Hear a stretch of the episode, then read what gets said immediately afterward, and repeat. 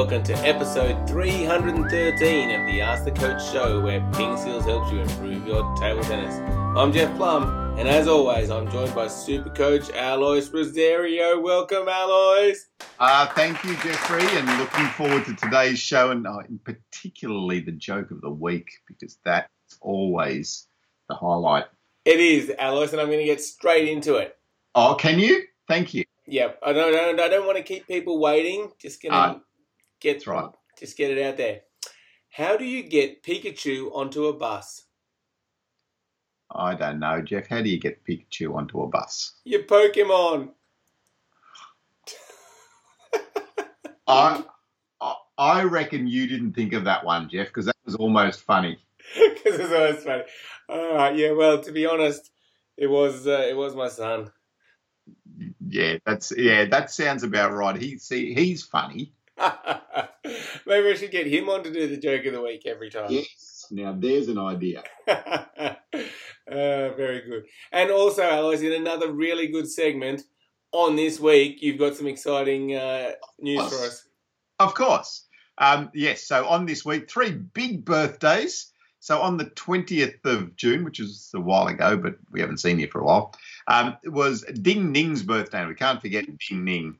Um, Ding Ning, one of the superstars of uh, world table tennis, was born on the twentieth of June, nineteen ninety. So that makes her twenty-eight.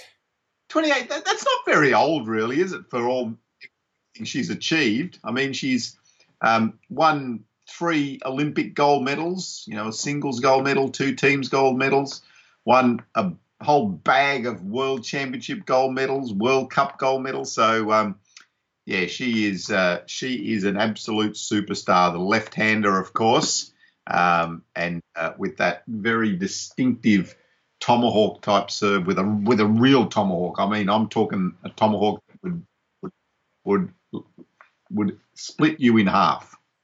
Yes, so, not not yes. These little pokey little tomahawks, a serious tomahawk. No, not Pokemon. No, no, no that, that was the last thing.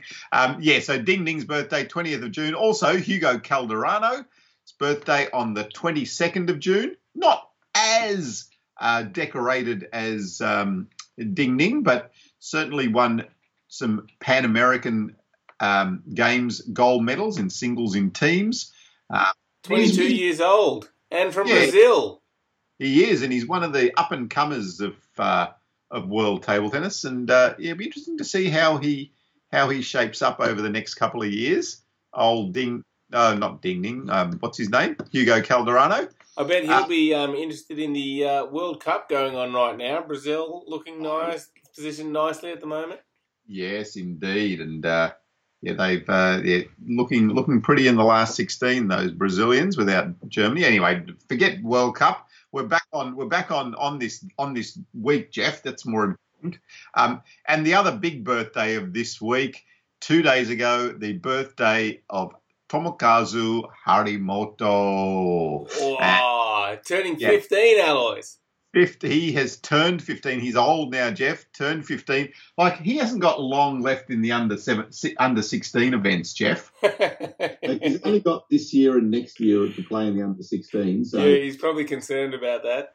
He's running out of time to really make his mark in the juniors. But anyway, um, yes, Harimoto's birthday on the twenty-seventh of June. So, um, yeah, I mean, do we need to go through his record? I, I mean, he, I suppose he hasn't really won a lot at this stage, but, you know, certainly the winner of the, the Japan Open recently, um, and he and he beat a couple of uh, up-and-comers, um, what were they, Ma Long and uh, Zhang Jike. Yes, yes, not bad. Yeah, and he, I think he has won another Pro Tour, World Tour tournament, I think, because he was the youngest ever at the time or something. Yeah, yeah, yeah. He's just good. He's just he's just very, very good, uh, is, uh, is uh, Harimoto. And, um, Jeff, I've got a little question for you. What have those three players got in common? Mm, well, um, they weren't all born this century, so that's out. I don't. I don't know. What do they have in common? Ah, I'm glad you asked. They will all be at the Australian Open this year, Jeffrey. Wow. How good yeah, is that? So, uh, I mean, this is going to be the best lineup ever seen in Australia. Yeah, ever seen in the Southern Hemisphere, I reckon.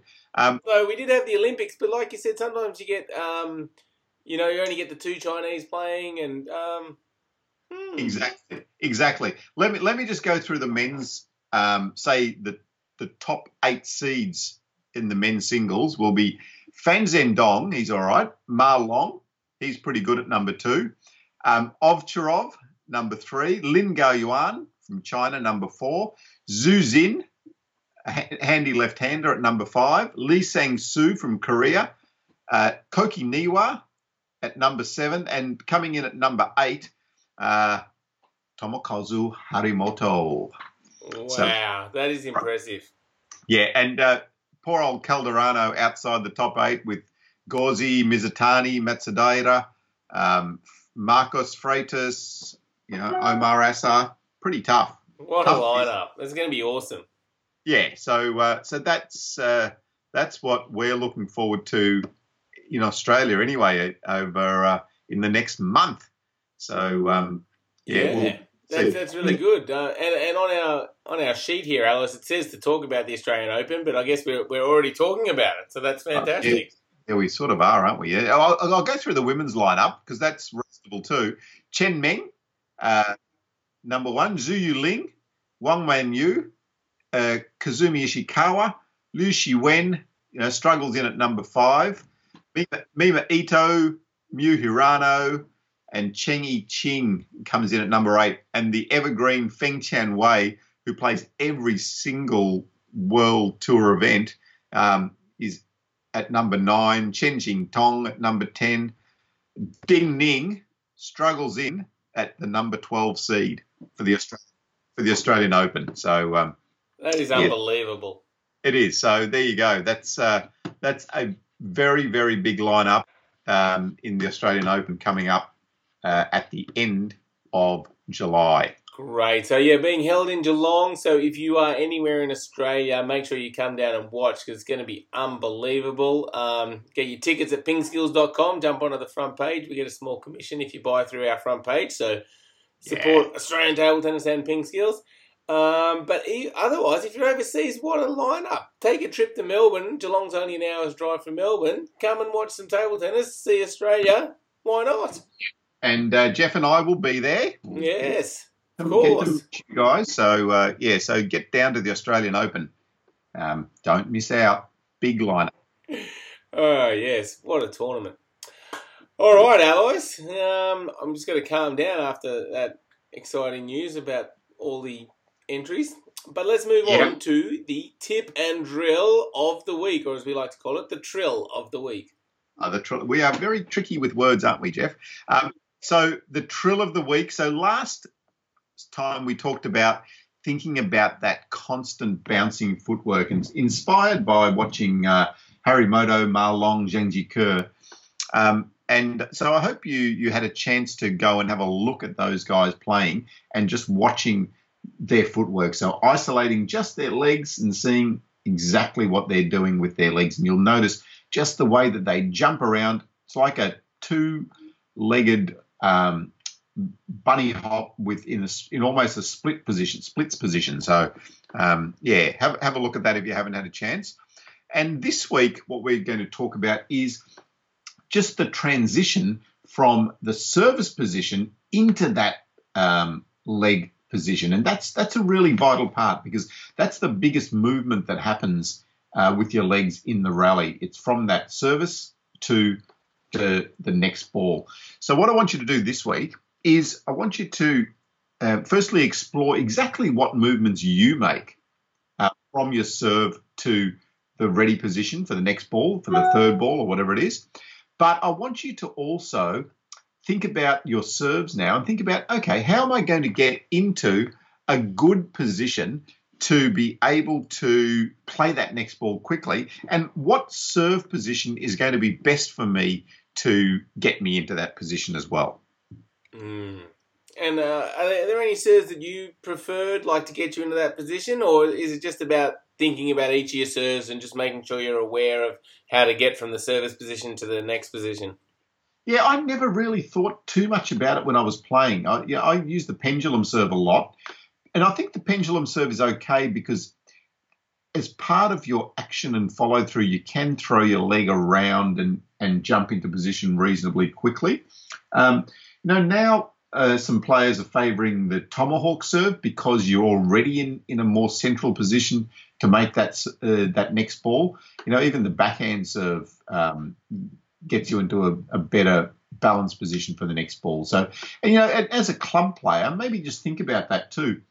You know, if you if you aren't that quick at moving into position, maybe start to think a little bit more about positioning yourself a little bit more centrally so that you can get into a good position to play that third ball well. Yeah, yeah, makes a lot of sense. And I think also with a lot of the top players now tend to use their backhands more than maybe, you know, twenty years ago. So I think they are standing more central. So some of these tomahawk serves and serves from the forehand side are becoming more and more common. Yeah, and Ovcharov, you know, we know Ovcharov serve, you know, he serves from very central for his backhand serve and uh, and then jumps into a really central position after that, so, yeah. Yeah, and he doesn't have a bad backhand to follow up with either, does he? He's got a goodie, yeah, that's right. All right, well, that's some, that's some good uh, tips and drills there, Alois. Thank you, Jeff. Um, now... I was going to mention something. What was I going to mention? Oh, yeah, you, you're talking about last week about Ma Long's footwork, Alois. Well, I just wanted to let the listeners know we're going to have a video coming out about that soon. Um, and, we've, and we've had a couple of other videos. We had the um, the backhand of Tomokazu Harimoto. That's proved very popular, Alois. And then the strawberry flick, also proving very popular. So if you haven't seen those, jump on the PingSkills website and take a look. Indeed. It is now time for the questions. Yeah. And first up, Alois, is one from Waleed about the strawberry flick. He says, I think you should make a video about the banana and strawberry flick. Uh, there's a good idea, Waleed. And and actually it was your uh, your question that inspired us to uh, to do the latest video on the strawberry flick. So thank you very much, Waleed. Um, and you know, he's talking about the banana and the strawberry. So the banana flick is what we commonly know as the backhand side spin flick. You know, it's the return that a lot of players use in um, uh, in returning serves nowadays, especially off the short serve. Um, so so that's going around. So if you're a right-hander, that's going around the left-hand side of the ball. Um, the strawberry flick is when you go around on the right-hand side of the ball. So you get your wrist up higher than your racket and drop your fingers down, downwards, and uh, rip across the right-hand side of the ball. So that's the that's the strawberry flick.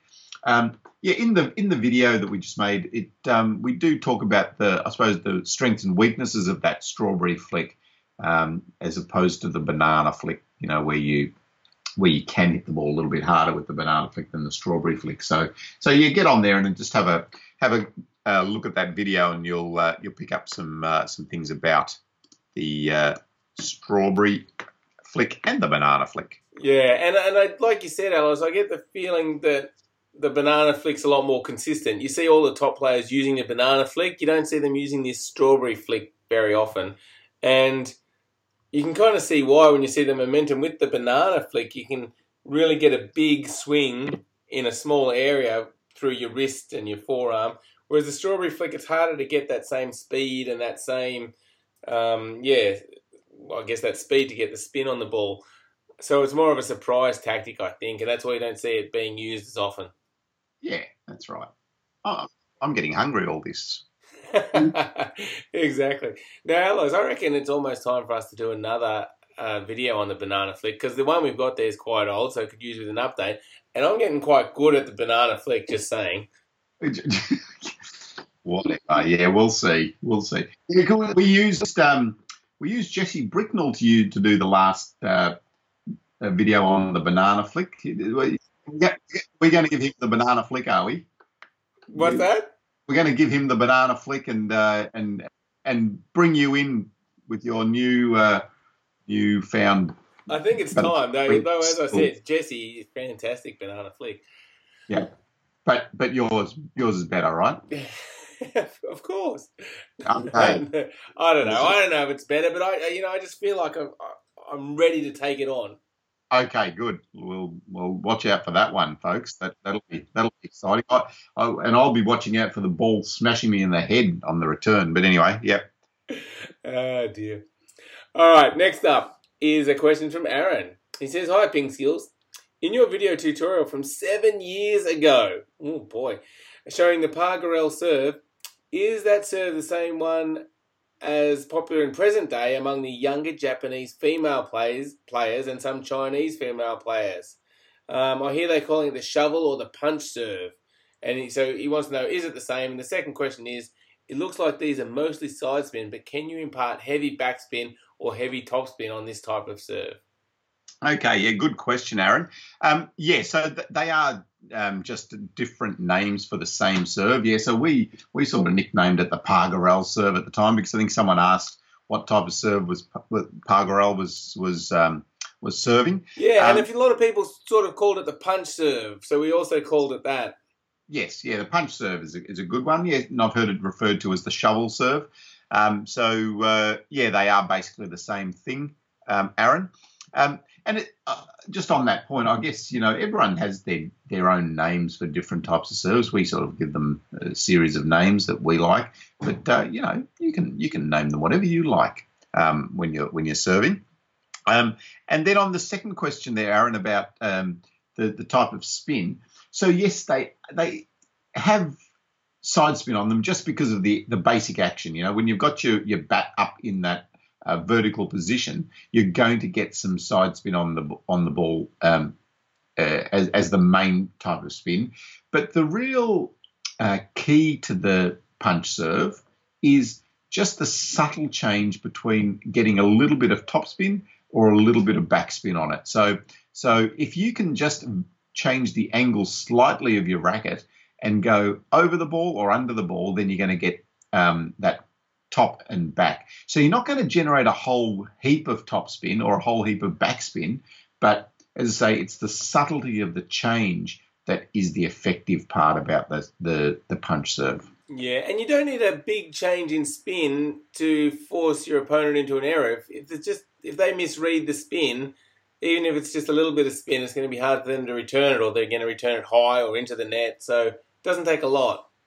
Yeah, exactly. And, and, you know, especially as you get at, to higher levels, you're not really trying to get them to to miss um, the table with their return.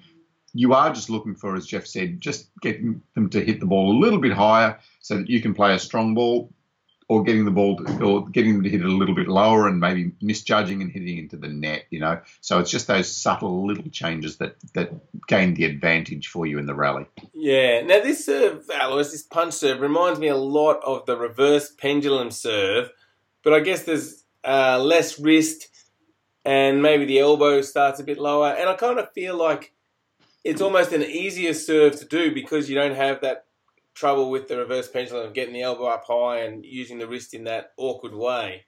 Yeah, that's right. So you, you're getting you're getting similar spin on the ball is what um, what you're doing, um, and as you say, it, it probably is a simpler simpler action.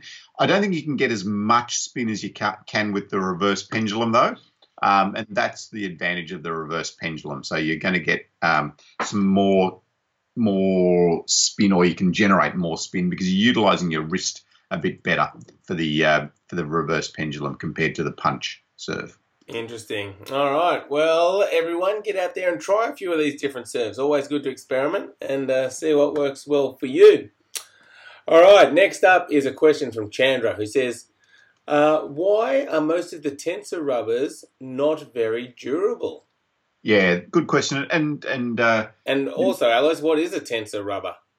Yeah, tensor rubber is basically a rubber that has been stretched. So the, the rubber surface has been stretched and tightened a little bit. So you're getting, it's like a drum effect. So you, you're getting um, a little bit more bounce out of it. So if you think about, um, you know, the rubber, if if it's not, or if it's in its natural state, it's going to have a certain amount of elasticity, but once you stretch that rubber, then it's going to be a little bit more elastic, or it's going to have a little bit more bounce or, or tightness to it. So it's like stretching a drum skin over a drum. And, and, I'm, to... and I'm guessing these sort of became popular when speed glue was first banned, and it was kind yes, of an attempt right. to kind of do that with well, legally. Yeah, exactly. That's right. So you you then um, then uh, compensating for the lack of speed without the speed glue by by having these tensile rubbers, and as and as a result, I mean, why they aren't as durable is because then because they're in that stretched state, then they're a little bit more prone to chipping and um, you know and and getting damaged, especially on the edges. So um, so that's why the tensile rubbers tend to be a little bit um, uh, have a little bit less uh, shelf life than, or not shelf life, but life than um, the uh, the non-tensile rubbers. Mm, makes sense. Nice one. Yeah. All right. Next up is a question from Kareem, and he says, "I would like to thank you for the effort you do and reading your messages and providing the answers that we're looking for." He says, "I play left-handed and I have a problem with how to return the short center serve." So sometimes it, he tries to return it with his backhand and sometimes with his forehand, um, but he's not sure what to do. Do you have any advice, Alois, for these serves that come to your middle? Yeah, so Kareem, that, that's always a difficult one, isn't it? I mean, that um, just making the, the decision between the forehand and backhand when that ball's in the middle is difficult. There's no set rule, you know, um, as to when you play the backhand or the forehand. I mean, have a look at the better players we were talking about earlier. They, they're utilising their backhand side spin, flick, uh, return, you know, even way over onto their forehand side. So, Kareem, it's about working out what your strengths are, what You, um, what type of returns you do well, and then utilising that, especially in that middle area. So, I mean, if it's really wide on the forehand, you're going to use your forehand. If it's really wide on your backhand, you're going to use your backhand. But that middle, I suppose, third of the table um, is where you can start to make some decisions as to utilising your stronger um, return, whether it's the backhand or the forehand return, especially if the ball's long, you know. So if the ball's long, Um, the serve's long, you can make a either a backhand or forehand topspin, um, and just think about, you know, which one you're going to utilise depending on uh, which is stronger. And it also might be um, which one feels more comfortable against each type of serve. So, you know, against the pendulum serve swinging one way, you might feel more comfortable with a backhand return. With the With the tomahawk swinging the other way, you might feel more comfortable with the other, you know. So yeah, just you see. Read my mind, Alois, because I was going to say against a left-hander's pendulum serve, I would have found it easier to use the backhand just because the way the ball's spinning, it's sort of spinning away from my forehand, whereas it's kind of coming into the backhand. Whereas, like you said, if, if the left-hander did a tomahawk, then I'd prefer to use my forehand. So yeah, the type of spin definitely can influence uh, how comfortable you are returning that type of serve. Yeah, so I think um, I think you know just always always be mindful of your own strengths and weaknesses, um, and don't don't have too many hard and fast rules about about it. Um, you know, just uh, and it might even be you know a certain person's pendulum serve. You know, they might have I don't know more top or side or something on it, and you find that awkward with with your backhand. Try your forehand, and vice versa. Yeah, it makes a lot of sense. Excellent. Thanks for the question, Kareem. And Alois, that wraps up the show. You said it was you, you were excited to um, be starting the show, and uh, it was pretty good. It was. You know, I mean, when you start with a joke like that. Um... exactly. Just brilliant. Yeah. Uh, well, we, we, we might need to get your scriptwriter or your new scriptwriter uh, on the job. Indeed, indeed. All right, well, thank you, everyone, for listening. Make sure you check out ping skills dot com. You can purchase the Australian Open tickets there on our homepage. Check out the Strawberry Flick and the Backhand Side Spin Top Spin videos. We'll put links in the show notes. And once again, thank you for listening, and thank you, Alois. Thanks, Jeffrey. And yes, I just reiterate, if you are anywhere near Melbourne, do not miss the Australian Open. Absolutely. Going to be awesome. Thanks, everyone. Catch you shortly. Bye.